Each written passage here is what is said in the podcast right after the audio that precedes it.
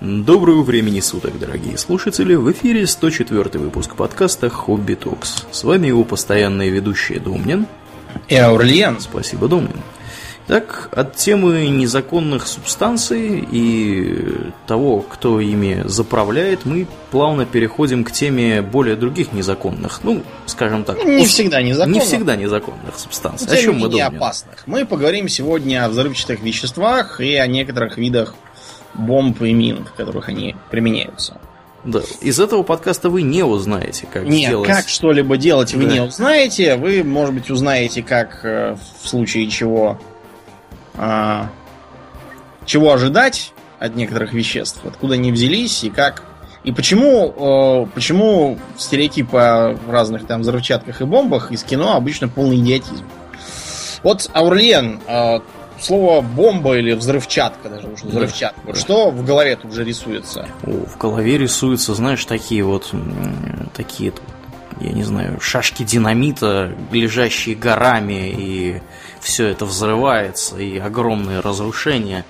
Вот, и у меня вот такие ассоциации всегда Или, как вариант, это, это, значит, вязанка динамита, рядом с ней будильник. Да, да, да. Да, да, да. вот э, это такой образ. Ну, или, как вариант, совсем примитивный, это черный чугунный шар, из которого торчит горящий фитиль. Угу. Вот, примерно так бомбу себе представляют совсем дремучие, вроде того потрясающего случая с э, терактом в белорусском метро когда одна гениальная журналистка решительно разоблачила махинацию кровавого режима. Ведь да? не могла же быть от квадратной бомбы круглая воронка. Да, ну это, это как бы все меняет да. абсолютно. Да. А, так что надо искать квадратную воронку и все такое. Угу. Но, э, несмотря... А, еще как вариант это вот из э, современных игр, бомба это какой-то такой кирпич, песочного цвета, к которому прицеплен плоский таймер, который э, выглядит как ну, вот, электронные часы китайские, угу. и, при этом э, мигает лампочкой и громко пикает. Да, да, еще провода там всякие, обмотаны все проводами разных да. цветов. Обяз... Нет, даже не разных, двух цветов, красный да, и зеленый. Кра- красный и зеленый. И вот, кстати, Аурлиена, какой провод надо резать, красный или зеленый? Не знаю, какой. Но э, если э, исходить из банальной логики, нужно взять кусачки и перерезать все провода, какие там есть. Единственное, что какая мера предосторожности, собирать их в пучок и перерезать, наверное, не надо, потому что в теории может перемкнуть все кусачки-то металлические. Угу. Вот, а так просто взял и перерезал. А, а как же, Домнин, а как же эти знаменитые, это не обезвреживающаяся бомба, тут двойной контур, все дела. Я, я вообще слабо представляю, что такое двойной контур и вообще что там Но, куда. Нет, по идее можно сделать следующим образом. А, настоящие провода запрятать в какой-нибудь неприметной трубке в глубине бомбы, а снаружи навертеть а, какие-нибудь разноцветные провода с цепью на размыкании. Вот если их перерезать любой, тогда будет бум. Вот в теории можно так сделать, но это сработает только если бомбу полезет разминировать какой-нибудь дурачок. А дурачки обычно бомбы не лезут разминировать, на это даже их интеллекта хватает, чтобы понять, чего делать не надо. Да уж, да. Да. Ну, ладно, давайте начнем все с азов. Вот, Аурлен, ты замечал, что слово мина по, например, английски, оно совершенно одинаково звучит, если это взрывчатая штука, угу, и если, если это, это рудник. Капают, да, рудник. Да. Почему так, Аурлен? А, ну, все очень просто. Дело в том, что взрывчатые вещества, которые сейчас применяются в виде оружия, изначально применяли э, в горном деле. Я так понимаю, что первыми в этом были некие венгры, которые додумались использовать, э, по-моему, они дымный порох использовали для того, чтобы ну, да. что-то взрывать у себя там в горах и доставать оттуда ценные ископаемые. На самом деле история даже дальше идет, еще до появления какой-либо взрывчатки. Ну, с самого начала появления войны, особенно осады, у людей было желание получить какое-нибудь оружие, которое может массово поражать противника и производить разрушение значительных объемов за короткий срок. Угу. И чтобы не надо было руками ничего делать желательно. Да. Для этого применяли, например, э, керамические горшки, наполненные горящими углями, которые закидывали в вражеский город в надежде устроить пожар. А, особо продвинутые могли применять э, емкости с греческим огнем, к примеру. Угу. Но это все-таки не взрывчатка. Хотя эффект, в общем, производила серьезный, по крайней мере, психологический. А первая взрывчатка пришла к нам из Китая. Называется она, разумеется, черный порох. Как мы уже несколько раз говорили, порох делается черный из каменного угля, из селитры угу. и из... Э, так, что-то мне отшибла память. Уголь, селитра и сера. Во-во, сера, точно. Все эти вещества там очень нужны, потому что, например, селитра, когда горит, она производит большое количество кислорода. Это нужно, чтобы поддерживать горение в замкнутом пространстве. А, уголь, когда горит, он производит большое количество газа. А сера, я так понял, просто хорошо горит. А, и порох Поначалу использовали как игрушку для всяких петард, что, в общем-то, и сейчас делается. Потом появилась идея бомб, которые в Китае называли черными драконами. Но вот это была такая стереотипная чугунная бомба с фитилем, которую запускали с помощью метательных машин. Она летит, взрывается с огненным хвостом, поэтому, видимо, и назвали черными драконами. Потом они добрались и до Европы, где это догадались применять как, э, э, так сказать, двигатель для огнестрельного оружия. А потом появилась идея мины как пороховой бочки.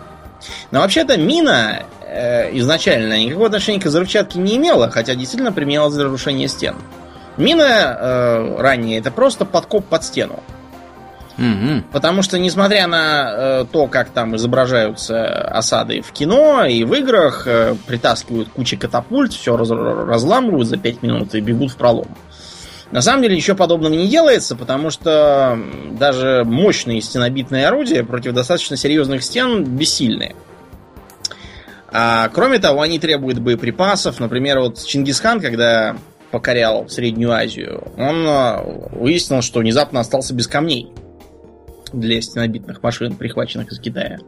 Поэтому он приказал рубить э, тутовые деревья, вымачивать э, чурбаки в воде для утяжеления и пулять ими.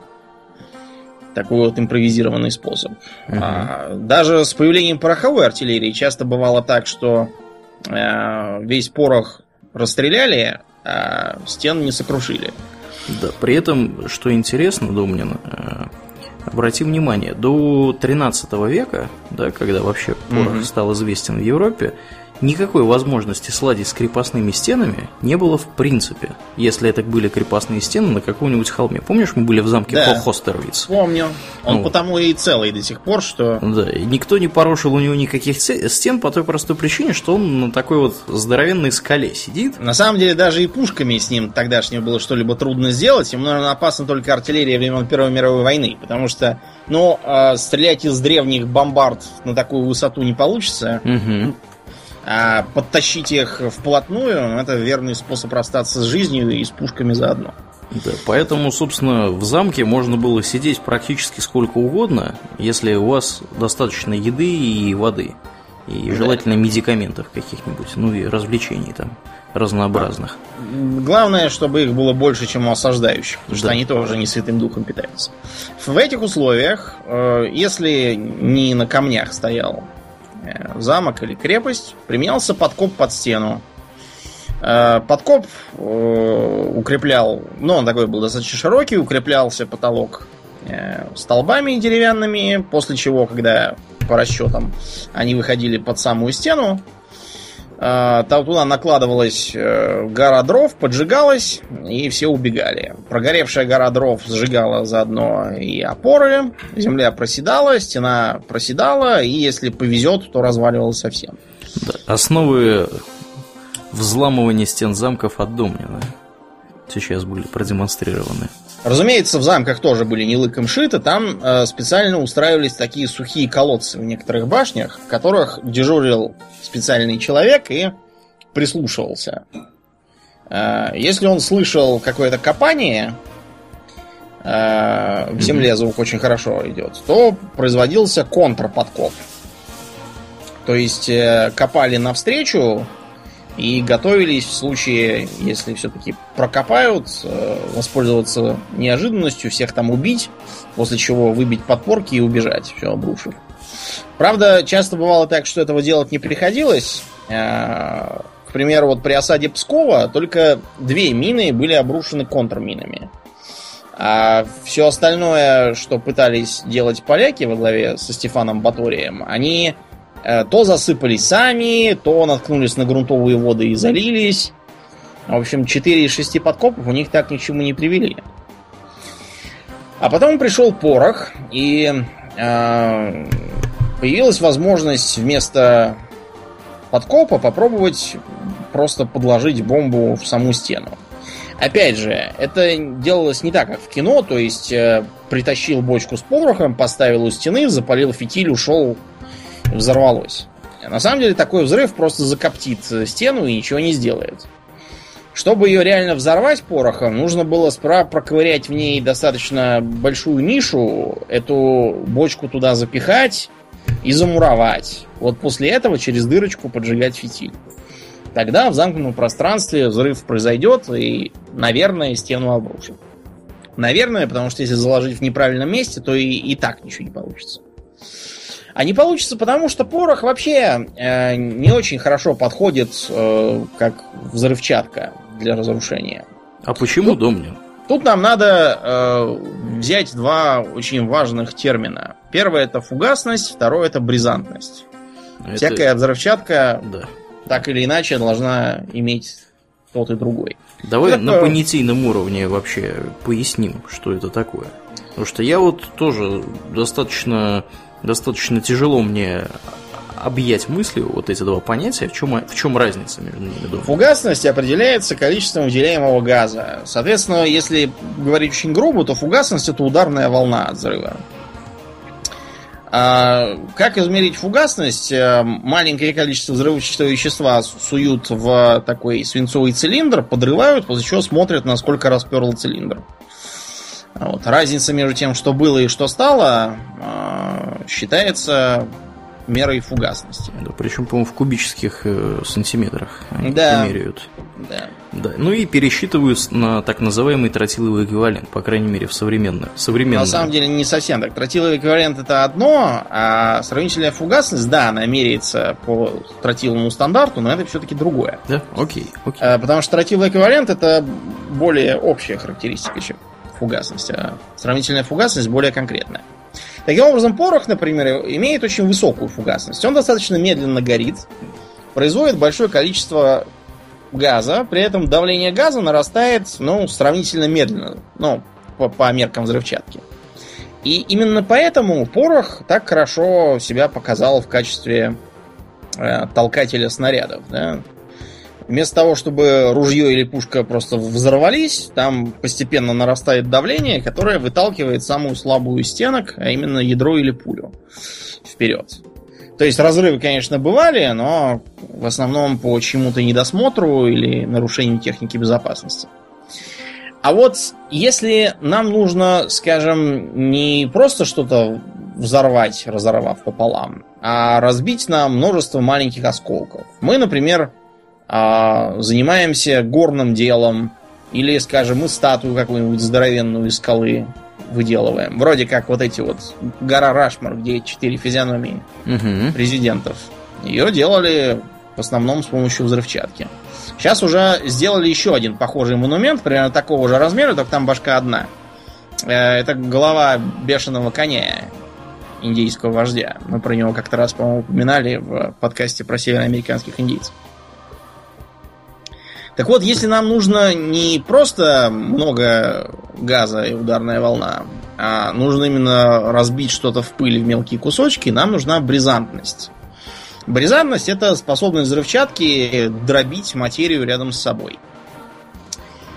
А порох в этом смысле имеет бризанность очень низкую. И из-за этого он как начинка для гранат, например, или бомб, себя показывал плохо. Гранату разбивал на несколько крупных осколков, и, ну, там, штуки, штуки 4, допустим, было. Понятное дело, при, при таком количестве осколков говорить о серьезной поражающей способности бомбы не приходится. А, вот. Именно это ограничивало применение взрывчатки как э, чего-то кроме начинки снарядов и, э, и патронов долгое время. Пытались по-разному э, смешивать порох и так и сяк. Дело в том, что он поначалу собой представлял просто пороховую мякоть. Пороховая мякоть, она липкая. И э, из-за этого ее, например, было трудно заряжать. Приходилось ее долго и нудно проталкивать, она прилипала к стенкам канала ствола и всего такого. Кроме того, пороховая мякоть, она долго не хранилась она достаточно быстро начинала под действием силы, силы тяжести терять свою однородность. Более тяжелые элементы, по-моему, уголь, уходили вниз, а более легкие оставались наверху. И поэтому порох терял свои замечательные качества. Это решили с помощью гранулирования пороха, когда он представлял собой такой, как это сказать... Ну, гранулу представлял Да, собой. мелкий горошек, вроде угу мелкого э, перца черного горошком. Это позволило, с одной стороны, решить вопрос хранения, а с другой стороны, повысить его э, взрывчатую силу. И все равно ее не хватало. Не хватало ее э, вплоть до середины 19 века, когда, наконец, был получен нитроглицерин. Э, ты книжку про а, Таинственный остров. остров. Да, да, помнишь? Конечно, конечно. Они там развили такую бурную деятельность с этим нитроглицерином, что, наверное, в реальности просто взорвали бы весь остров вместе с собой. Да, при этом э, кто? Даниэль Дефо написал? Я забываю. Нет, нет, это написал Жюль Верн. А, Жюль Верн, господи, конечно. Так вот, Жюль Верн э, в этой книжке намеренно упустил один из существенных шагов производства этого нитроглицерина, видимо, для того, чтобы нельзя было книжкой воспользоваться как учебником по, по, по химии и по производству взрывчатки. Вот. Ну да, и что, Домнин, вообще вот самого такого неприятного мы из книги узнаем про свойства нитроглицерина? В чем? Дело в том, что опасность? он, к сожалению, очень нестабилен. Э, он очень чувствителен к ударам и нагревам. Вот я сейчас вспомню какой-то вестерн, который сменил совсем маленьким. Я даже не понял, что это. А теперь вот припоминаю, понимаю, что это был нитроглицерин. Там типичная ситуация. Враги окружили, по-моему, Клинта Иствуда. А он так распахивает пыльник, и видно, что он весь увешан с этими динамитными шашками. А кроме того, достает пузырек с какой-то э, висковатой жижей. И так одну каплю его роняет на землю. Там тут же такой бабах и сразу закопченная закопченный круг в полметра на земле. И он говорит, мол, если вы выстрелите, я ее сейчас уроню, и будет такой бум, что никто в целом не уйдет. В принципе, можно было нитроглицерин применять в твердом виде, если его подморозить немножко. Но и тогда с ним нужно было быть очень аккуратным, потому что если он обо что-то терся, Например, при транспортировке там ящик дрожит и э, он там внутри катается. Он тоже мог рвануть. А, и из-за этого сплошь и рядом нитроглицериновые заводы, ну, это там была норма жизни, что все время что-то взрывается, кого-то убивает. Угу. Многие, э, например, э эвакуировались сразу же, как только узнавали, что неподалеку будет строиться такой завод не хотели жить рядом, потому что нередки были довольно масштабные разрушения. Но, тем не менее, для горняков, э, для всяких там инженеров это был прорыв. Потому что они, наконец, получили средства, э, которым можно было крошить камень.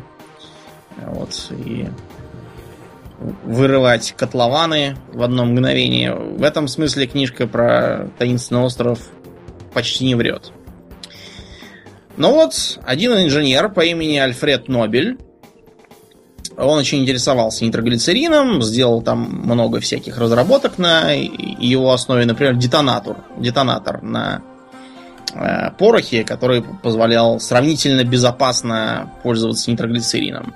И тем не менее, все равно на его предприятиях происходили аварии. Очередная авария, закончившаяся гибелью, по-моему, то ли четырех рабочих, то ли даже большего числа, заставила его временно закрыть производство и начать думать над э, тем, как бы как бы все-таки сделать его побезопаснее. Нобель был человек исключительно увлекающийся. А, у него, например, на всех предприятиях были оборудованы лаборатории, потому что он все время ездил с одного на другое и не хотел отвлекаться от научной работы. А, за, за занятиями взрывчаткой это его можно было и ночью видеть, и днем, и непонятно было, когда он там ест, спит и отдыхает. Такой был энергичный гражданин. А, он нашел способ сделать так называемый динамит.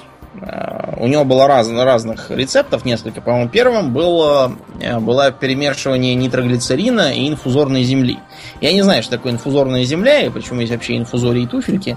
Инфузорная земля – это порода, которая образована при помощи ну, из останков микроорганизмов, по сути, А-а-а. самых каких-то там микро, микро каких-то водорослей, вот, по-моему. Вот почему она инфузорная. Угу. Вот. Э, таки, такое вещество он придумал э, упаковывать в такие картонные трубки, э, снабжать фитилем и использовать. Они были достаточно надежными, хотя по современным меркам динамит ничего интересного собой не представляет. Довольно посредственный, я бы даже сказал, слишком опасный по современным меркам. Как ты думаешь, Аурлиан Нобелю эти открытия, разработки принесли добрую славу? Сомневаюсь. Да. Э, между прочим, премию-то он с чего придумал устраивать? Придумал он устраивать ее с того, что на нем была как раз такая репутация чувака, который придумал взрывчатое вещество, которое потом успешно применяли для убийства всяких людей. По-моему, даже При этом, в что военных, интересно, даже да, конечно, применяли в военных целях, а как же. При этом э, последней каплей стало то, что э, разнеслось ложное известие об его смерти, и несколько газет купились на это и написали некрологи, где его всячески ругали и проклинали и радовались, что он помер. Прочитав это, Нобель решил, что надо как-то исправлять положение и учредил знаменитую премию, да. которая до сих пор вот из фондов его наследников финансируется. Угу. В Стокгольме, между прочим, есть музей Нобеля, находится в здании бывшей Академии, ну даже не бывшая, по-моему, действующая Академия наук Швеции. Ну, такой интересный музей. Там вся, висят всякие портреты, интерактивные стенды. Есть даже э, рентгеновская трубка первая. Mm-hmm. Вот. Э, в общем, такой интересный музей. Если будете в Стокгольме, обязательно сходите. Достаточно занятно. Там каждые полчаса тур ходит. Англоговорящий, правда, тур. Но все равно. Ну, я думаю, что ехать в чужую страну, не зная хотя бы английского, хотя бы как-то. Ну, ты не поверишь, сколько здесь русских туристов, которые Никто не говорят не по-английски. Да. да. Ты не поверишь. Да, но мы не о них. Мы не о них, да. Следующая ступень это исследование на основе пероксилина. А, сам по себе, кстати, пероксилин долгое время не использовался как взрывчатка и только потом пошел в дело. А на его основе было, были, была разработана, э, не разработана, в смысле, а открыта пикриновая кислота, тринитрофенол. Тринитрофенол э, поначалу тоже не воспринимали как взрывчатку, а потом оказалось, что он все-таки взрывается. Э, только взрывается он как-то странно. То он не работает, когда нужно, то работает, когда это совершенно от него не требуется. А, и часто было непонятно, добавлять к нему стабилизатор, а, не добавлять, э, будет он работать или не, убьет всех. Потом дальнейшие исследования показали, что сам-то по себе тринитрофенол нормально работает. Это просто в нем от долгого хранения в неправильных, как оказалось, условиях образуются соли. А вот эти соли нестабильные. То они э, взрывают его вот на ровном месте, то он наоборот мешают. А дальнейшие разработки привели к появлению всем известного тротила, или, если полностью, тринитротолуола. Ты знаешь, почему такое странное сокращение тротил? Почему? Нет, не знаю. А, дело в том, что французы, которые его разработали, они решили его сразу же засекретить.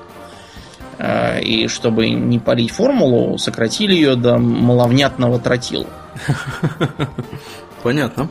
Но вся эта, весь этот секрет Полишинеля очень быстро был раскрыт, а название как-то прилипло. Но, видимо, потому что длинное Тринитертолуол говорить не хочется.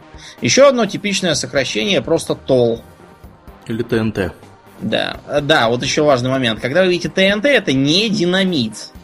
Сколько э, я раз видел бесконечного э, бесконечных переводов э, аббревиатуры TNT как динамит, я даже не знаю. Или например, всякие диджеи на радио, там, э, радио ТНТ, это такой э, заезженное, заезженное название по всему миру, куда ни плюнь, везде какое-нибудь там радио ТНТ или еще что-нибудь такое. Mm-hmm. И они все используют лозунги в стиле там ТНТ, мы взрывные, как динамит. Неучи. Полнейшие. Да. И вот с этой поры, с появления тринитротулола, началось фактически рождение ручной гранаты, как серьезного и эффективного средства. Дальше э, развитие взрывного дела э, стало черпать э, ресурсы прямо, скажем, прямо из воздуха. Э, дело в том, что Э, всем известный аммонал, также аммонит, делается, в общем, да, из воздуха и воды, потому что строится он на основе аммиачной селитры. Поначалу, когда ее открыли, это было еще в середине 19 века, когда вся эта взрывотехника поперла, ее еще не могли использовать, потому что тогда э, э, с не умели обращаться, она слеживалась из-за того, что впитывала воду. У нее гигроскопичность высокая. И долго хранить ее не получалось. А такая взрывчатка никому не нужна. А потом научились, потому что разрабатывали способы производства минеральных удобрений из селитры. И вот разрабатывали в том числе и на взрывчатку. Из-за этого, кстати, в кино довольно заезженный штамп. А какие-нибудь home terrorists, американцы это любят, у них постоянно какие-нибудь сумасшедшие бандиты э, появляются, которые устраивают теракты. Вот. Так как э, э, достать взрывчатку готовую они не могут, они маскируются под фермеров и закупают минеральные удобрения, из которых с помощью довольно простых э, химических манипуляций вырабатывают достаточно неплохую взрывчатку для терактов. Э, киношный штамп очень популярный. И вот с этих э, пор э, здорово вперед двинуло в том числе и гражданское строительство. Вот помнишь в старых мультиках американских, э, как сносили здания? Подъезжала такая машина да. с огромным шаром, каким-нибудь, я не знаю, чугунным или каким там, и начинала ломать стены. Да, подъезжал стенобитный кран со стенобитной бабой, это называется и начинал этим шаром ломать стену. Э, дело это, как вы понимаете, долгое, нудное, потому что э, это же не рукой размахивать, да, а здоровенной машиной, надо все делать аккуратно. Ломать это э, можно было только достаточно невысокие здания, а так как раз началось высотное строительство из-за появления дешевых каркасов стальных. И вот тут в дело пошла взрывчатка. А, единственный минус в том, что взрывчатка должна была подрываться синхронно. Иначе у тебя с одного конца здание начнет обрушаться быстрее, чем с другого, завалится на бок и попадет кому-нибудь на голову. А задача так, так одновременно подорвать несущие конструкции, чтобы оно сложилось как карточный домик. Угу. Само в себя. Ну, вроде как э, башни-близнецы, которые, по идее, тоже должны были завалиться на бок, если в них попал самолет. Но они почему-то сложились, как будто их подорвали изнутри взрывчатки. Очень аккуратненько тогда. Да. Ну ладно, мы сегодня не об этом, как-нибудь надо будет поговорить, в том числе на эту тему. Угу. А для этого служит то, что безграмотно называют пластиковой взрывчаткой. Я вот когда был маленький, постоянно слышал то в мультиках, то в кино, то еще где про пластиковую взрывчатку. Угу. И даже в Fallout в первом и во втором в фаргусовском переводе была пластиковая взрывчатка. И я просто угу. всю голову себе сломал, думая, как можно из безобидного пластика сделать взрывчатку. Ты хотел сделать взрывчатку из пластика? Нет, я не хотел сделать, я просто не мог понять, каким образом это действует. Я же был такой любопытный ребятенок, и я хотел понять, каким образом это работает. Я даже помню, что была какая-то ролевая игра, сейчас уже забытая давно. Угу. называлась она Alien Earth. Там было что-то вроде про какую-то землю, захваченную инопланетянами, и там надо было играть за паренька, который там был за преступление изгнан из деревни и отправлен в качестве живой мишени для э, как их там звали, ракши, шмакши какие-то, в общем, как цель для инопланетян. И ему удавалось отбиться от преследующего его охотника э, пластиковой взрывчаткой, со- соединив в инвентаре детонатор и пластиковую фигурку попугайчика. Ну, вы поняли, да. Это, видимо, на Западе тоже. Значит, слово пластик обозначает просто пластический.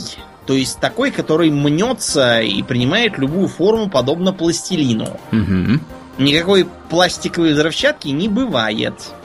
Да, ну я так понимаю, что пластиковой ее стали называть, потому что ее, ее же, то, о чем мы сейчас будем говорить, называли пластидом. Вот, в, в определенное время развития истории да. нашей страны. Вот. И, и скорее всего тоже, тоже идиоты, потому что да, название прицепилось. никто не называет реально. Да. Так о чем мы думаем, собственно? О каком мы веществе? А, мы говорим о знаменитом С4. Угу. Значит, э, это все на основе все того же аммонала, э, все та же самая взрывчатка, да, старая, но э, выглядящее как пластилин. Ну ладно, предположим, это как пластилин, знаете, такой советский, да, старый. Вот, который... Э, который трудно мялся, если его не разогреть. Угу. Вот. С4 вообще состоит из гексогена. А моналы и другие вещества применяются в разных других вариациях на ту же тему. Угу.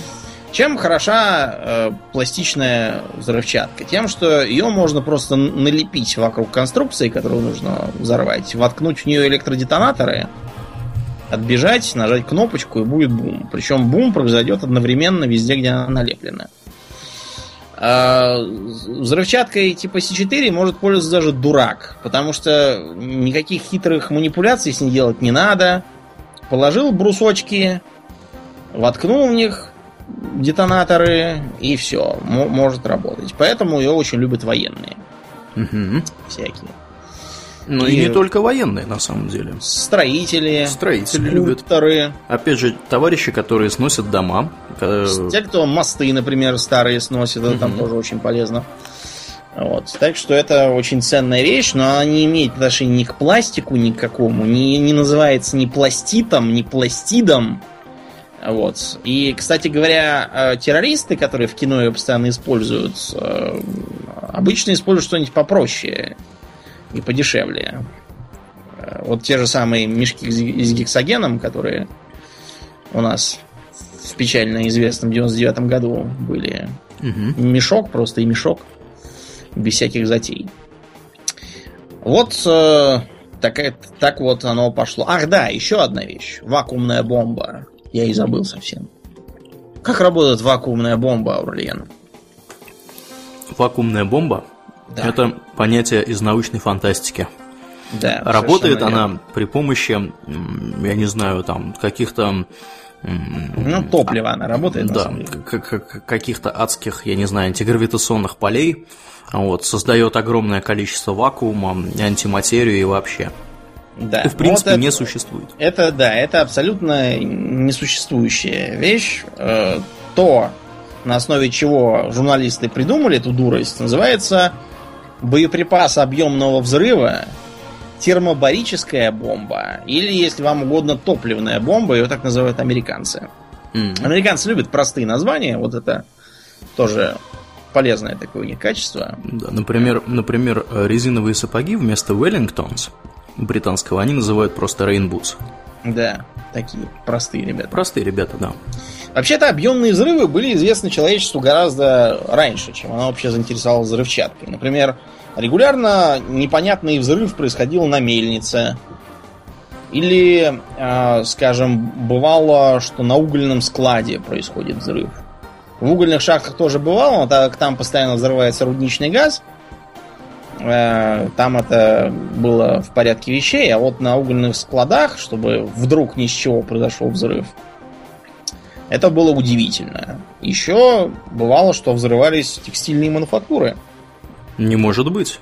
Да, все эти места объединяло одно, то что там в воздухе болтался взрывоопасный аэрозоль. Да. На угольной э, конторе это была, соответственно, угольная пыль. В мельничных помещениях это была мучная пыль, а на мануфактуре это были частички э, растительных волокон, которые от ткацких э, станков поднимались в воздух. При определенных условиях там должна быть определенная влажность воздуха, концентрация и всякое такое. Я не знаю, какая именно, и не очень хочу знать. Но взрывы получались ого-го. Достаточно там спичку зарыть, чтобы прикурить, и уже бум. А, взрывы совершенно потрясали воображение тогдашних людей, которые, да, знали про порох, но никакой порох такого не делал. А, и вот, наконец, этим заинтересовались военные. Типичный боеприпас объемного взрыва действует так. А, справа подрывается небольшой заряд, который распыляет топливо из контейнера на достаточно большом, большом радиусе. Угу. Второй заряд, собственно, подрывает этот аэрозоль. Взрыв получается ого-го. Да. Преимуществом этого взрыва является то, что он, во-первых, накрывает большую площадь за счет того, что аэрозольное облако образуется. И во-вторых, он очень эффективно поражает живую силу противника, которая не укрыта где-нибудь в герметичном, я не знаю, танке или где-нибудь еще. То есть, если вы сидите в каком-нибудь доте, это вам не поможет, потому что волна от объемного взрыва затекает в разные дыры. Угу. Вот, и щели крупнее, чем для пальца. И придется вам плохо. Такая вот интересная вещь как раз для бомбардировок всяких бункеров, э, окопов, укрепрайонов и всякого такого. Откуда взялась эта дурость про вакуум, Орлен? Про вакуум? Откуда? Я, кстати, не знаю, откуда Но взялась. Дело в том, что действительно есть, э, есть там такая вещь, как прожигание кислорода и некоторое падение давления. Но э, ничего похожего на то, что пишут про это дураки, не происходит. Дураки обычно пишут, что значит, э, это оружие, оно мгновенно сжигает э, кислород в воздухе, и таким образом получается вакуум более глубокий, чем в межпланетном пространстве и, и все начинает туда засасывать, как в черную дыру, и с огромной силой это все схлопывается. Значит, э, э, специально для граждан, э, которые все это пишут, поясняем, С богатой что, фантазией. Да, в воздухе кислорода не 100%, и не 70, и даже не 50. А порядка 19. Да. То есть меньше одной, одной пятой. Все остальное это в основном азот, который не горит никак. На наше счастье, опять же. Да. Это обычный азот. Ну и плюс там некоторый процент углекислого газа, водяных паров, всякого там метана и прочего. Никакого вакуума более глубокого, чем в космосе, это вообще как? Э, не будет. Ни, никого туда не засосет, ничего там не случится. Надо же было такую дурость придумать. Вот что делает с людьми незнание школьной программы. Но это все, так сказать, большие взрывы. А нас в том числе интересуют сегодня маленькие. А именно те, которые можно достать из кармана и метнуть. Ручные гранаты.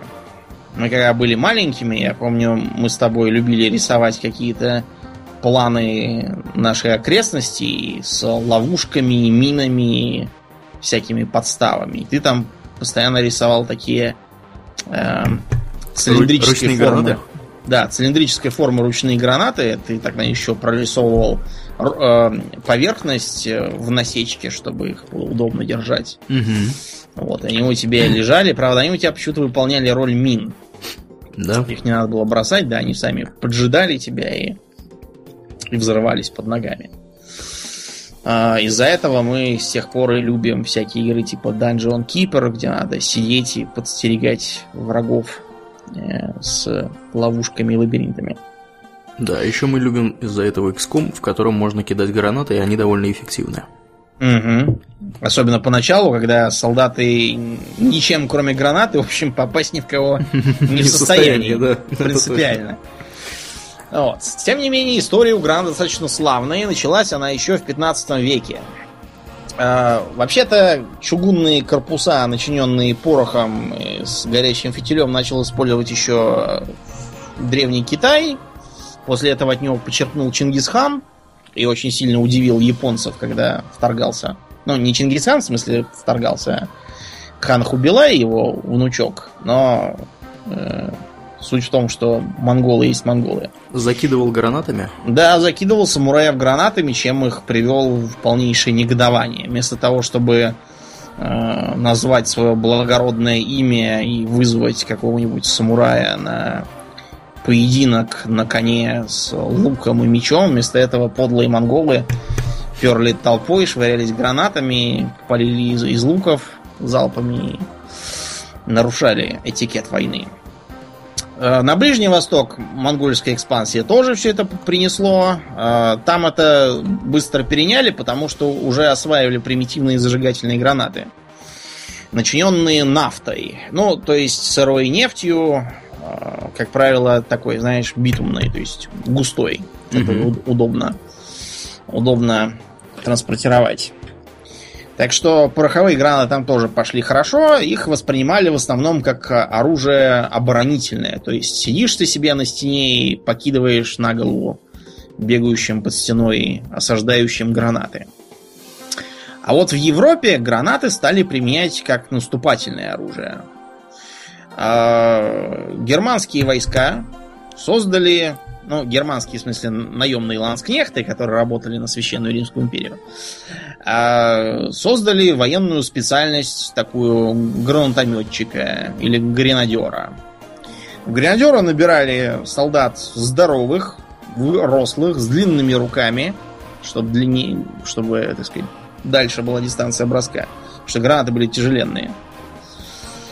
А, они несли соответствующую броню, потому что от них требовалось подойти к укреплению противника, находясь при этом под обстрелом, разумеется, и закидать их гранатами. После чего, израсходовав гранаты, выхватить тесаки, пистолеты. Гренадерам платили много, поэтому они могли себе позволить. И ломиться в пролом. А, со временем гренадеры проникли в создающиеся королевские армии, у Людовика XIV, вот, например, были даже конные гренадеры. Э, почему он их так называл, не очень понятно, потому что вроде как это была просто служба охранения, которая должна была ехать впереди короля и смотреть, нет ли где засады или беспорядка. Может, они должны были гранатами закидывать засаду? Не знаю. Вообще, надо вам сказать, что гренадеры, они очень быстро потеряли э, задачу метать гранаты. Вот, например, при Петре Первом у нас тоже были созданы гренадерские роты.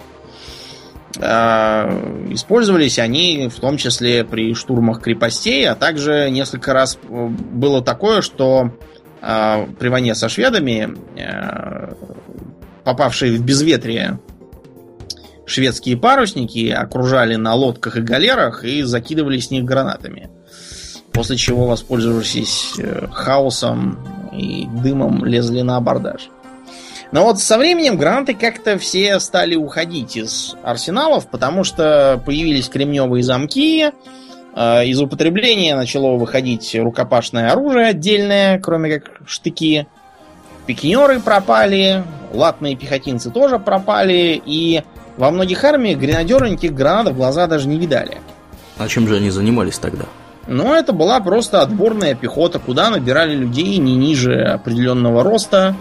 Ага. Вот. В русской армии, например, они обязательно должны были носить усы. Если у кого-то усов не было, то он их рисовал себе углем, не портить. Да, я тут слушаю сейчас подкаст про Первую мировую, о котором мы, кстати, тоже сделаем подкаст угу. в определенный момент времени. А, и, э, и там интересный момент. Ты вот упомянул рост, что набирали они ниже такого-то роста. А, в начале Первой мировой, когда британцы набирали добровольцев, они э, набирали в армию вообще, в принципе, людей не ниже 5 футов э, с каких-то там дюймов там, по-моему, то ли 6 дюймов, то ли, там, я не знаю, не помню точную цифру. И по, как по мере убывания, скажем так, у британцев была очень эффективная армия, она была самая боеспособная, но она была очень маленькая. А, вот, экспедиционный британский корпус. У британцев еще был большой флот, собственно, они на него ставку и делали основную. Ну, речь не об этом. Так вот, по мере того, как армия их таяла на глазах, Э, в ходе вот этой вот мясорубки под названием Первая мировая, прямо интересно, как они снижали требования. Интересно наблюдать, они будут буквально через каждые два или три месяца снижали на дюйм минимальный рост набираемых. Всех рослых уже убили. Да, потому что всех рослых просто тупо уже убили. Вот. Так что, да, действительно, как бы в армии действительно раньше набирали вообще по этому принципу, по принципу э, достаточного роста.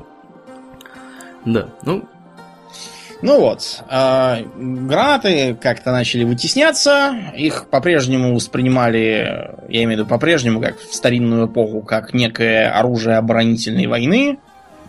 А так как э, в 19 веке войны были в основном в поле с генеральным сражением, угу. гранаты там получались не нужны. Э, вот у немцев были панцер-гренадеры. Ну и просто солдаты тоже были гренадеры. Еще были фолькс-гренадеры, куда брали тех, кто был недостаточно здоров для нормальной армии, но слишком уж здоров для фолькштурма. А фолькс-гренадеры, они во многом сидели на Западном фронте и стерегли Нормандию. Как, как видно, не устерегли. Почему гренадерами их называли? Ну вот по привычке, потому что... Почему вот у Людовиков этих были королевские мушкетеры? Вы представляете себе Боярского, который весь фильм бегает с мушкетом на подставке э, раз в час палит, а остальное время перезаряжается. с шомполом, да, и перезаряжается. И чихает от э, облаков вонючего порохового дыма. Э, просто потому, что вот мушкет было новое оружие, престижное, и поэтому надо было их как-нибудь так вот обозвать, чтобы, чтобы было круто. А никакого отношения к мушкетам они не имели. Это была э, обычная дворянская гвардия на конях и со шпагами. Да, ну BBC умудрилась сериал при этом снять про мушкетеров, про королевских, э, в котором они действительно палят из всяких там мушкетов и пистолетов. Получилось довольно бодро. Ты не смотрел? Нет, еще не смотрел, я только скриншоты видел. Очень рекомендую, очень рекомендую. Рекомендуешь? Ну, я посмотрю, да. значит, тогда. Как Там раз думаю, что такое. Бешеные бабки туда были потрачены на костюмы достоверные и вообще там все, все аутентичненько должно Но вроде как выглядеть по слухам. Пока новый сезон черных парусов не вышел, значит, надо посмотреть вот это. Да, еще рекомендую викингов, если что. А, викингов тоже. Про бородатых всегда интересно смотреть. Ну и так постепенно дело подошло к Первой мировой войне, в которой э, внезапно оказалось, что все сидят в окопах, угу. а, обложившись колючей проволокой и пулеметами, и сделать с ними ничего нельзя. Ну, справедливости ради, так стало не сразу. Примерно два или три месяца войны э, пытались действовать при помощи наработанных методик. Но потом оказалось, что наработанные методики не работают по причине того, что есть пулемет, тот же самый, и можно кучу народу уконтрапупить совершенно э, в кратчайший промежуток времени. И, и без всякого эффекта. Да, и без всякого эффекта для, для наступающего. Поэтому, в конечном итоге, да, действительно, дело закончилось все сидением в окопах.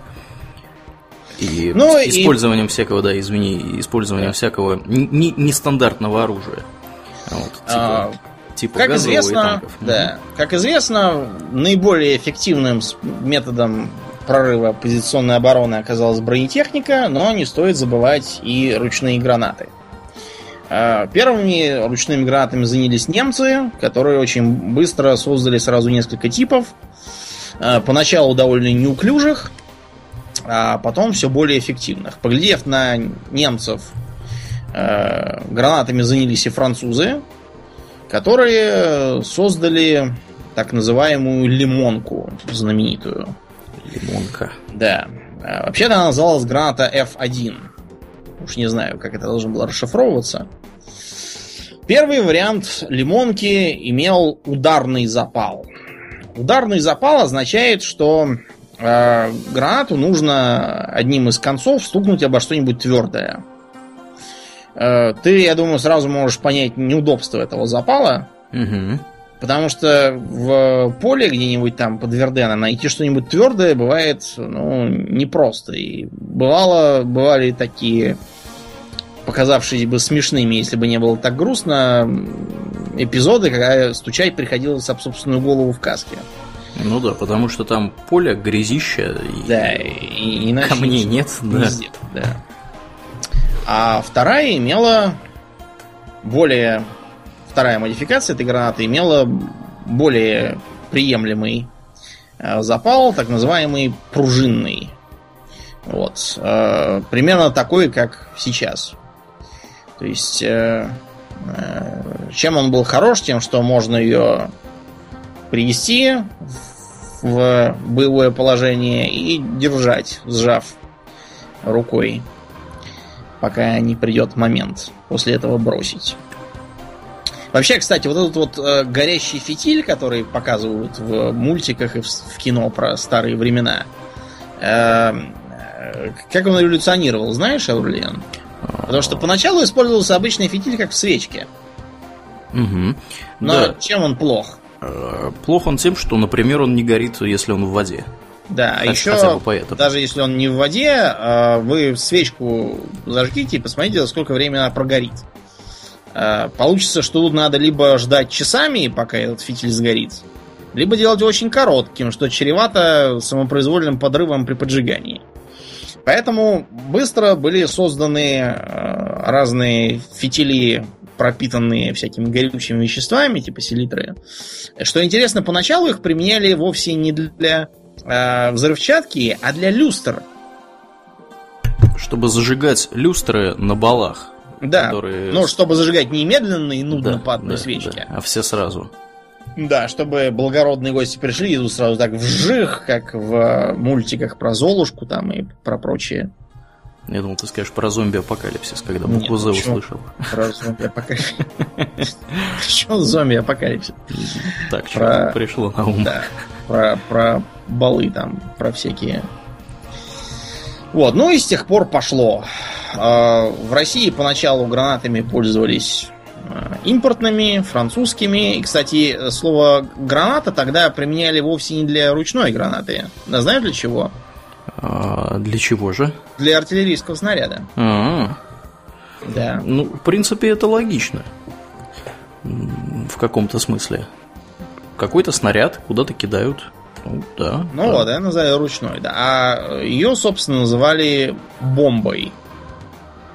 Что интересно. Вот, например, а, откройте книжку Гайдара Школа, где как раз пишется про, про то, как он попал на гражданскую войну, и там упоминается, что ему дали бомбу и велели эту бомбу, сняв предохранители, выдернув чеку, бросить. Что вообще касается запалов. Мгм. Сразу отказавшись от э, э, огнепроводного шнура, как, как голова запала, э, изобрели несколько разных других видов запалов для гранат. Первый это терочный. В ранних гранатах использовался часто. Вот хлопушку, которую надо дергать за веревочку, представляешь? Да, представляю. Вот Всегда точно- было интересно, как она устроена, кстати. А так и устроено. Дело в том, что э, там такой реагирующий на трение пиротехнический состав, и в него утрамбовывается такая шершавая веревочка или ниточка. И когда ты резко эту веревочку тут выдергиваешь, то из-за трения пиротехнический состав поджигается и инициирует основной э, заряд. Вот то, то же самое, что и в хлопушке выходит. Мгм. Единственный минус э, надо очень быстро бросать. Иначе Потому- руку оторвет. Да, иначе, да, самого убьет. Да. Вот. Уже упоминавшийся ударный э, воспламенитель, он работает по-другому. Там э, как бы такой твердый стержень, типа гвоздя. И когда ты ударяешь концом, э, где этот стержень, он прокалывает внутри капсюль. Ну, капсюль примерно такой, как вот в старых детонаторах Нобеля. Ну или как на патронах, да? Его же тоже сзади боек бьет. И, ну там, да, да. Если на гильзу смотришь, видишь зазъемы. Вот примерно так же. Но, как мы уже сказали, надо искать какой-нибудь камень там или хотя бы доску какую-нибудь, а в окопах часто ни того, ни другого нету. Вот. Ну, а более продвинутый это пружинный воспламенитель. Там а, подпружиненный ударник, ну то есть примерно то же самое, только он уже заранее заряжен, а ему не дает рас расправиться и ударить по капсюлю а, вставленная туда чека. Соответственно, мы эту чеку оттуда выдергиваем. Пружину ничего не держит, она ударяет по э, капсюлю, бросаем.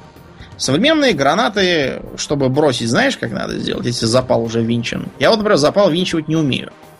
Так. Это за меня делал товарищ старшина. Вот. Он мне вручил уже готовую гранату. Когда мы метали, нас инструктировали. Гранату берешь, смотришь на чеку. Чека э, продета двумя усиками сквозь э, взрыв, запал, и она там загнута, чтобы ее случайно не выдернуть. Ты ее разгибаешь там, чтобы она выходила, нажимаешь на рычаг сбоку, который ее отпускает, выдергиваешь чеку, После этого бросаешь ее и одновременно отпускаешь рычаг. Отпускать рычаг заранее нельзя, иначе запал сработает и кончится это плохо. Ну и потом будет бум. Надо выскакивать из окопа, бежать вперед и изображать атаку. Ну, это тебе смешно, а мне вот приходилось так... Геройскую атаку да. Там стояли мишени ростовые, надо было к ним подбегать и... Штык-ножом их бить? Нет, штык-ножей у нас не было, мы поэтому били прикладом их и... По-моему, под конец мы одну просто сломали напрочь. От усердия. Да, от постоянного битья. Ну, а с тех пор, в общем, гранаты с нами такие остались. Разве что появилось деление на разные виды. Значит, основное разделение это гранаты оборонительные и наступательные. Чем отличаются, Аурлиен? Я так думаю. Я так думаю, что, возможно, поражающим элементом отличаются. Нет, по сути, они отличаются тем, что наступательные по -по поменьше и послабее, оборонительные побольше и потолще. Uh-huh. Если, ну, э, логично, ты хочешь, да. если ты хочешь такое жесткое объяснение, у оборонительной радиус поражения меньше дальности броска. У оборонительной наоборот. Э, у, у наступательной. Радиус. Да, да. У, у, нет, как раз у наступательной радиус поражения меньше, чем у чем радиус броска, а у оборонительной он больше, чем радиус броска. То есть предполагается, что первую ты будешь кидать наступая на противника и забрасывая его гранатами, чтобы ты бросил, она взорвалась, ты побежал дальше на него. Угу. А оборонительный наоборот, ты сидишь где-нибудь в окопе или в доме, на тебя набегают, ты ее в окно или из окопа вы, выкинул и побежал. И спрятался. Нет, ты спрятался. После этого происходит бабах, всех там убило. Вот. А, раньше были противотанковые гранаты. Сейчас противотанковых гранат не делают. Почему, Аурлиен, ты знаешь? Ну, из-за высокой бронированности танков, я так полагаю. Ну, на самом деле, да. А, раньше танки были не настолько бронированные, но, по правде говоря, и противотанковые гранаты тоже были нехти какие полезные. Там а, их делали разными. Вот, например, у американцев была такая граната с мягким корпусом, как это ни странно, противотанковая. Это чтобы она не отскочила от танка, а упала на него и лежала, пока не взорвется. Минус был в том, что она была очень чувствительной, если в нее попадут, то взорвешься сам. А обычная граната с тротиловой начинкой, в принципе, в принципе, может и не взорваться, если ее прострелят. Может. Я не говорю, что не взорвется. Просто тротил достаточно инертный и на прострел реагировать не должен. А, так что противотанковые гранаты от нас ушли, равно как и кидание связок гранат. Вот. Угу. И теперь против, э, против танков, танков используются реактивное оружие, да, с да. кумулятивным, с кумулятивным. То есть были попытки сделать кумулятивные ручные гранаты, но от них отказались, потому что толку ноль. А вот, и э, нет, нет смысла так рисковать собой, если есть реактивное оружие. Есть у нас гранаты специальные, например, зажигательные. Зажигательная граната может иметь три вида начинки. Ну, то есть может гораздо больше, но обычно именно три. Первое это термит. Так. Термит в данном случае не имеет никакого отношения к э, жучкам, которые едят дома. Угу. А вот. Термит это вещество, которое горит с очень высокой температурой, поэтому жжет все. То есть 2000 э, градусов это там плавятся металлы, э, прогорает все, что можно, так что если вы хотите устроить пожар каком-нибудь вроде как негорючем здании, попробуйте термит. Если вам нужно уничтожить, например, чьи-нибудь запасы оружия, как вот в Fallout New Vegas был такой эпизод, термит тоже поможет. Можно использовать гранату с фосфорной начинкой. Э, фосфор, во-первых, прилипает. Что уже плохо для тех, кому он прилипает. Да, кому он прилипает. Во-вторых, когда он горит, э, выделяется фосфорный ангидрид, дыхание которым, в общем, вас убьет без всяких ожогов просто так. Так что, если в каком-нибудь бункере сидят враги, киньте им такую туда. Кстати, фосфорное оружие не запрещено ли какой-нибудь Женевской конвенции? Ой, мы, мы сейчас поговорим про запрещенные конвенции, ты поймешь, что ничего не запрещают никому. Реально. Окей. Ну и, наконец, третий вид это термобарический, который действует примерно так, как мы уже описали в больших бомбах, то есть э, распыляют горючее в воздух аэрозолем и подрывают его. Вот. Получается, очень мощная ударная волна тоже хорошо действует против засевших в бункерах противников. Еще можно попробовать нелетальные гранаты. Вот помнишь э, Sweat 4, в который мы играли? Да, Наручники да, да. этого клоуна. Да, светошумовую гранату перед этим да. надо кинуть. Там были светошумовые гранаты, там, кроме того, были газовые гранаты, после которого все начинали кашлять и чихать, и их можно было брать теплыми, если у них нет противогазов. И были гранаты с э, начиненные резиновыми шариками, которые здорово били как бы как осколки, но только не летальные. Примерно такой же, такой же принцип поражения, как от резиновой картечи из дробовиков и резиновой пули из травматических пистолетов.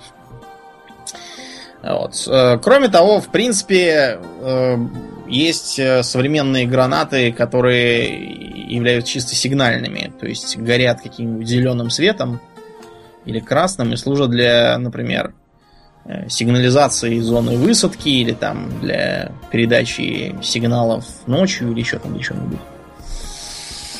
А, то есть то, то, что, то, что обычно делает пирофакел. Это гранаты. И, наконец, э, мины, которые закладываются под ноги и подрываются. Угу. Мины, в принципе, можно тоже разделить на противопехотные, противотанковые и там еще разные виды специфические. Например, э, есть мины противотранспортные, которые должны вывести вражеский транспорт из строя, но при этом желательно не прибить там особо много народу. Бывают мины сигнальные, которые не взрывают никого, а просто начинают громко верещать и сигнализировать, что кто-то идет. Это нужно в тех случаях, если, например, в районе, а, где минные поля, ходит скот. Чтобы не иметь дела постоянно с прибегающими разъяренными крестьянами. Или если там много каких-нибудь э, детей, которые шарятся везде. Вот чтобы, заслышав сигнал, тут же бежать туда и выгонять нонкомбатантов обратно. А, как ты думаешь, Аурлиан, а почему вот противотанковые противопехотные не лучше ли все сделать противотанковыми, чтобы кто не подошел, всех убило? Ну, они же по сути по своей разные получаются. Противопехотная мина, Правильно. она предназначена для, как нетрудно догадаться, поражения пехоты. А для поражения пехоты э, подходят, скажем осколки. так, осколки, да. А противотанковая, она должна выдать, э, скажем так, энергию в каком-то сжатом направлении, чтобы да. повредить непосредственно технику. Вот, и, и не повредить там особо какую-нибудь там пехоту, которая ходит рядом. Ну а вот, предположим, Аурелия, мы с тобой идем-идем и забрели на поле, заминированное противотанковыми минами. Угу. Можем мы через него идти? Не знаю, можем или нет. Но смотря что за мины. Если какие-нибудь старинные мины, например, э, нажимного действия, то можем, потому что на такой мине мы даже если наступим, ничего не будет. Слишком легкие мы. Конечно, сказать. она же рассчитана на танк, а не на пробегающих сусликов каких-нибудь или людей. Э, я не могу утверждать, что если мы не будем э, прыгать и плясать, ничего не случится, но от простого наступания ничего быть не должно. Другой вопрос, что э, современные детонаторы для мин, они бывают разные.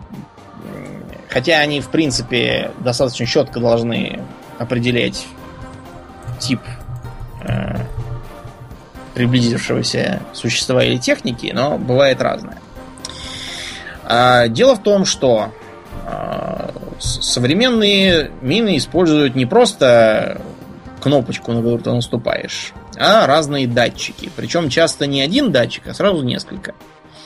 К примеру, противотанковая мина может иметь датчик магнитного поля, чтобы чувствовать стальной танк. А, датчик тепловой, чтобы на излучение двигателя действовал. А, датчик, э, к примеру, э, который будет на клиренс реагировать. Ну, то есть на просвет между днищем техники и землей. Чтобы, допустим, какой-нибудь автомобиль проехал, а танк не проехал. На дрожь земли достаточно сильную, то есть на вибрацию. Ну и на много что. То есть в теории такое должно работать только на танк, но по сути предсказать не сработает ли оно от тепла, допустим, нашего тела или от того, что мы будем бежать трусцой рядом, это, знаешь, я поручиться не могу. Да, и проверять, конечно, не хотелось бы на собственном опыте. Совершенно, да. Вот. Кроме того, мина может быть э, управляемой. То есть взрываться по сигналу радио. Угу. А... Старые мины не только по радиосигналу скажем так. Еще можно было, помнишь? По проводу. По проводу, как, например, М18 Клеймор.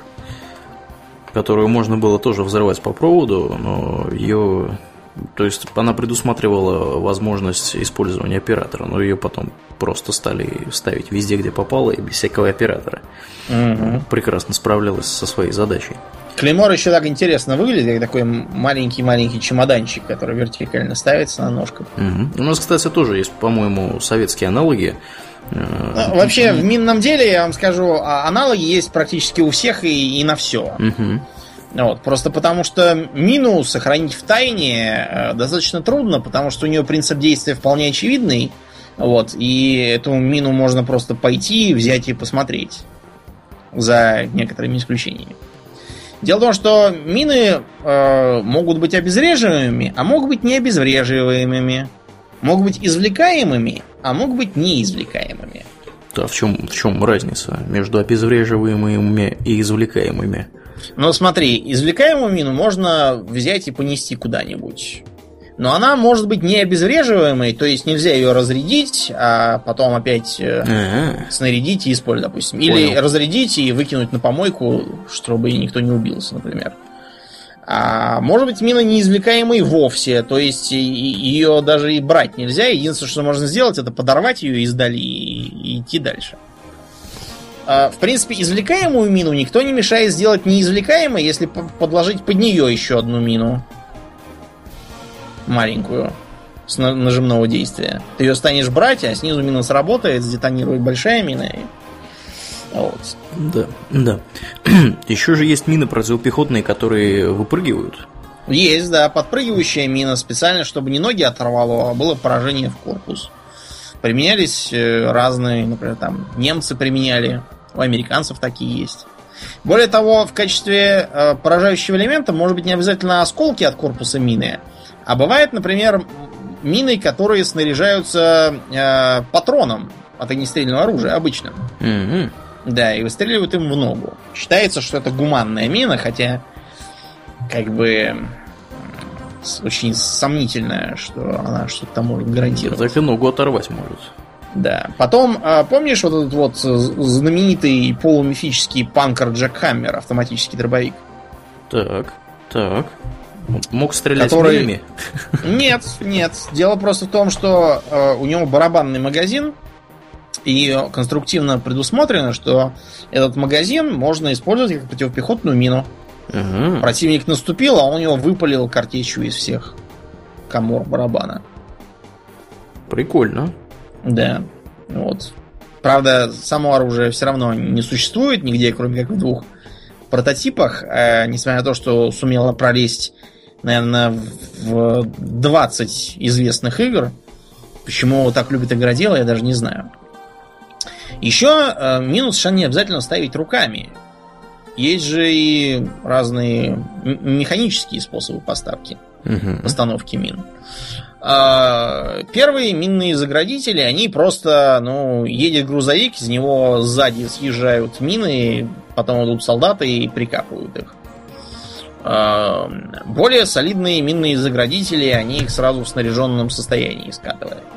А потом появились и установки дистанционного минирования. То есть, по сути, это как э, РСЗО, да, только она стреляет не снарядами, которые разрываются, а она стреляет зарывающимися в землю минами, которые активируются и э, подстерегают врага. Для чего такое нужно? Э, представьте, что я сейчас вспоминаю занятия по тактической подготовке. Э, представим, что, к примеру, в ходе боя э, второй эшелон противника выдвигается тоже на передовую. Едет он в промежутке между двумя лесами. Потому что в втором эшелоне, предположим, это э, бронетанковая дивизия армии США. И вот этот промежуток между лесами вы можете оперативно заминировать с помощью дистанционных установок. Пока они там будут э, разбирать, где тут мины, и как, как, как с ними бороться, и нельзя ли как-нибудь сбоку объехать, будет упущено драгоценное время. Э, вообще, надо сказать, что представление игроделов, например, о минах, оно какое-то странное. Э, мины зачастую ставятся не для того, чтобы на них кто-то убился, а для того, чтобы туда кто-то полез, один взорвался, а остальным пришлось искать другой путь. Менее удобный, более долгий и так далее. Потому что, по, по сути, даже если э, солдат просто погнать по минному полю, никаких страшных потерь это им не принесет. Ну, предположим, 25%, да, это тяжелые потери, но все равно они не смертельные. Былую задачу можно и выполнить. Да, не будем забывать еще, есть такие кассетные боеприпасы, которые, собственно, тоже да. к минам имеют самое прямое отношение. Например, э, американцы использовали э, такие мины, которые бы выглядели как яркие шарики во Вьетнаме, чтобы вьетнамские дети полезли в кусты, смотрели, схватили и взорвались. Да, очень гуманно. Очень гуманно. Кстати, а, вот у, а, у нас есть одна такая мина, а, называется лепесток. Она как раз специально для установок дистанционного минирования. Выглядит она довольно забавно, как, знаете, такой пропеллер, у которого одна лопасть толстая, а другая тонкая.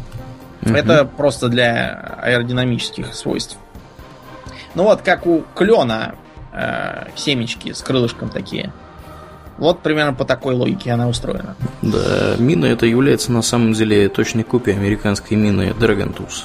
Что абсолютно не мешает э, писать статьи про то, как э, гнусный Советский Союз специально придумал такую мину, чтобы афганцы э, заинтересовались необычной формой и взорвались. Ай, посмотрели бы хоть на первоисточники, что ли. Да, да. Ну и, наконец, противотанковые мины, как ты правильно сказал, у них э, действие совершенно особое. А, мины противотанковые можно поделить на противоднищевые, которые должны, по идее, бить в днище и убивать там всех на месте. А, противобортные, которые вешают на стенки. Есть и мины попроще, например, противотраковые. Ну, которые просто обездвиживают танк, взорвав ему гусеницу. А, вот. Современные противотанковые мины используют э, две основных технологии. Это кумулятивная струя, но от нее уже сейчас отходят, и ее, так сказать, частный случай это ударное ядро. Э, когда произносишь этот термин, кажется, что там какое-то ядро из пушки вылетает. И, кстати говоря, многие противобортные мины, они выглядят как маленькая такая коротенькая пушка на лафете. Мгм. Но, тем не менее, никакого там ядра нету, и э, это, по сути, другой, э, э, как бы, другой способ использовать кумулятивный боеприпас. Если, м, скажем так, если заряд имеет не коническую выемку спереди, как у кумулятивных, а такую неглубокую полукруглую, да, то получится, э, когда он вылетит, такая, такой каплевидный э, ударный пест, как его называют. Этот ударный пест бьет не как кумулятивная струя, которая просто продувает, да, высокотемпературный, э, а чисто кинетически, то есть прилетает вот эта вот чушка и пробивает насквозь. Такая вот э, интересная штукенция. Есть даже какие-то противовертолетные мины, типа ударное ядро, но я правда не понимаю, как можно поставить мину на вертолет. Совершенно. Да, да, да. Как, как это должно выглядеть, достаточно сложно себе представить. Ну А, ладно, как это выглядит. Да, да, да. Я хотел сказать тут, э, Что? немножко вернувшись назад, забавный факт про кассетные боеприпасы. Э, Дело в том, что с 2008 года подписан договор международный о кассетных Мгм. боеприпасах, который, собственно, э, запрещает их использование. Ну, как бы так, страны, которые этот договор подписали, они обязуются не использовать кассетные боеприпасы. Это в основном все страны Европы практически, бо- большая часть стран Африки. Но угадай, какие страны, Домнин, не подписали этот договор. Э, те, которые производят кассетные боеприпасы. Таки да, это Россия, США, Китай, Индия, Израиль, Южная Корея. То есть, Э, да, ну Да. это типичная картина. Вот, например, эм, есть конвенция о запрещении противопехотных мин тоже ведь. И она тоже не подписана никем, кто эти мины производит и использует. Да. Подписывали их все какие-то левые абсолютно люди, у которых никаких противотанковых, противопехотных мин и нету, по сути, и не было. Мгм, мгм. Кроме того, обе эти конвенции о запрещении написаны настолько по-идиотски с юридической точки зрения, что оставляют огромное количество дыр для использования. То есть все-таки вообще нельзя, а вот в этом конкретном случае можно. Ну, он на Украине же применяются, и что-то никто не интересуется. Ну, Украина и не подписывала. Ну, даже если подписывал, ничего бы не было. Как бы то ни было, а, конвенции все эти дело хорошее, но они примерно как киотский протокол. Ага. которые почему-то подписали те, кто меньше всех дымит. А Вот. А, это дело, конечно, хорошее, но, увы и ах. Практика показывает, что а, вооружение останавливает от применения вовсе не какая-то там бумажка подписанная, а страх или практические соображения. Например, во Второй мировой газовое оружие не использовалось практически никак химическое. Хотя обе стороны имели большие запасы.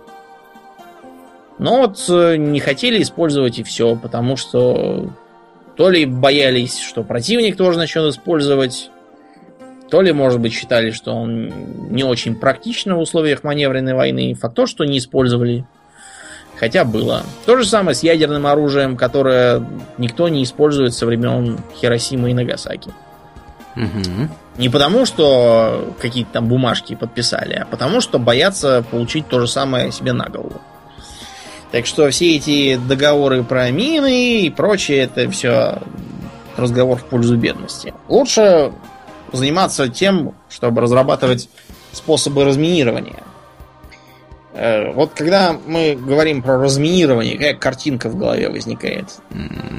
Ползет такой мужик в противоминном костюме и, Мгм. и начинает там перерезать синий с красным проводом. Да, или как вариант идет э, мужик, э, помывая перед собой чем-то типа пылесоса, А, И- да, да, это тоже. да, и таким образом находит мины с, металл... с миноискателем. Часто, впрочем, и это не нужно. Например, чтобы найти растяжку, достаточно просто приглядываться. Впрочем, растяжки часто бывают не собственно минами, а просто гранатами с э, привязанными веревочками. Между прочим, растяжки появились еще во времена бастионной системы укреплений, которые э, действовали да, по принципу кремневого замка и тоже задел за веревочку и бабах. Ну хорошо, допустим, мину мы нашли. Э, ее разминировать как? Если эта мина обычная, ну то есть какая-нибудь простенькая, нажимная, извлекаемая, просто расчищаем землю вокруг нее, поднимаем ее, аккуратно несем. Вот. Э, если можно ее обезвредить, вывинчиваем из нее э, детонатор. Или как там он называется. Если нет, значит относим на полигон, там ее подорвут. А предположим, что у нас нет времени долго возиться. Мы, допустим, ведем танковую колонну, и нам надо обязательно проехать по этой дороге, а ходить и вручную выкапывать каждую минус под асфальтом мы не будем. Для этого существуют э, минные тралы. Знаешь, Аурлиен, как выглядят минные тралы? Минные тралы? Я не уверен, что я видел минные тралы, но я знаю, что на танке периодически цепляют спереди перед гусеницами такие вот штуковины, которые типа катки. И они да. вот едут и, Катковые собственно... тралы есть. Да, это он, да? Ага, да, понятно. это катковый тран.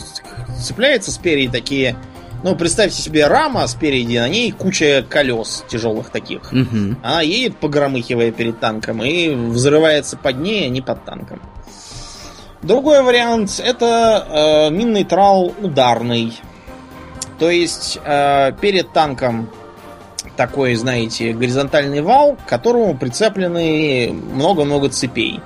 Вал вращается от трансмиссии танка, э, цепи тоже вращаются и лупят по земле под действием центробежной силы. Вот. Цепей много, за взрыватели они заденут, происходит бум, танк э, невредим. А, есть минные тралы ножевого типа. Ну, то есть, представьте себе бульдозер, да, сходящий на клин спереди угу. у него лук. Он пашет землю перед собой и мины просто отпихивает в сторонку. Подрывая их или не подрывая, это другой вопрос. Есть разные другие, более хитрые системы разминирования. Например, так называемая бангалорская торпеда. Ну, а, выстреливается в минное поле такая снаряд, который тянет за собой веревочку, а на веревочке э, через равные промежутки взрывчатые заряды. Значит, э, получается, что поперек минного поля протянута веревочка с минными зарядами. Нажимаем кнопку, подрываем веревочку, соответственно, мины тоже подрываются, получается коридорчик. Бежим по коридорчику вперед. А, если мина рассчитана, скажем, на радиосигнал, то просто пробуем этот радиосигнал подобрать и взорвать сами. Если мины рассчитаны на, э, скажем, э, сотрясение сейсмическое, то тоже есть специальные э, заряды, которые его сотрясают, дешевые такие, по площадям, и подрывают эти мины. Ну и так далее. То есть сколько видов детонаторов, столько и разминирования всякого.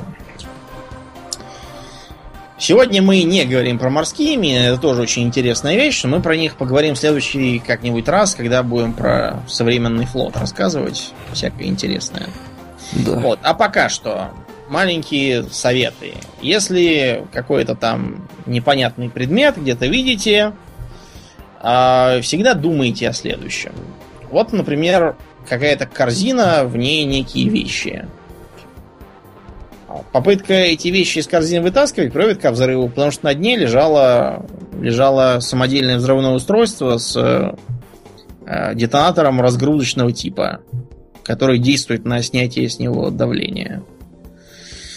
Эм, всякие коробки, пачки от сигарет, например, они тоже используются как э, оболочка для мины.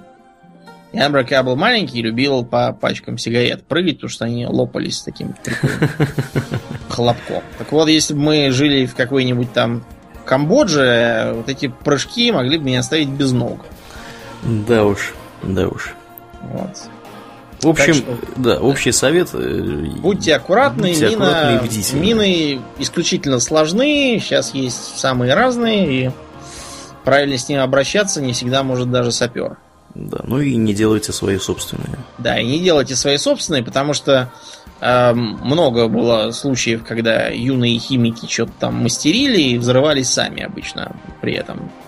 Вот. Также желательно не баловаться тем, что можно выкопать из земли. Вот я помню, э, читал в детстве советские книжки гражданина Эмиля Офина. У этого Эмилия был в башке какой-то бзик про то, что если нашел что-то опасное, надо сидеть его стеречь, пока тебя не найдут. И там был эпизод, когда э, малолетний дурачок хотел найти металлолом, э, куда-то ушел за 3-9 земель в лес, принялся копать посреди поляны и выкопал авиабомбу. И э, решил посмотреть, что у нее внутри. И увидел, что у нее на носу такая пупырышка. Да, и он по ней И лопатой. Да, и стал лопатой по ней лупить, но, к счастью, по криворукости не попадал. А потом он, наконец, понял, что он делает.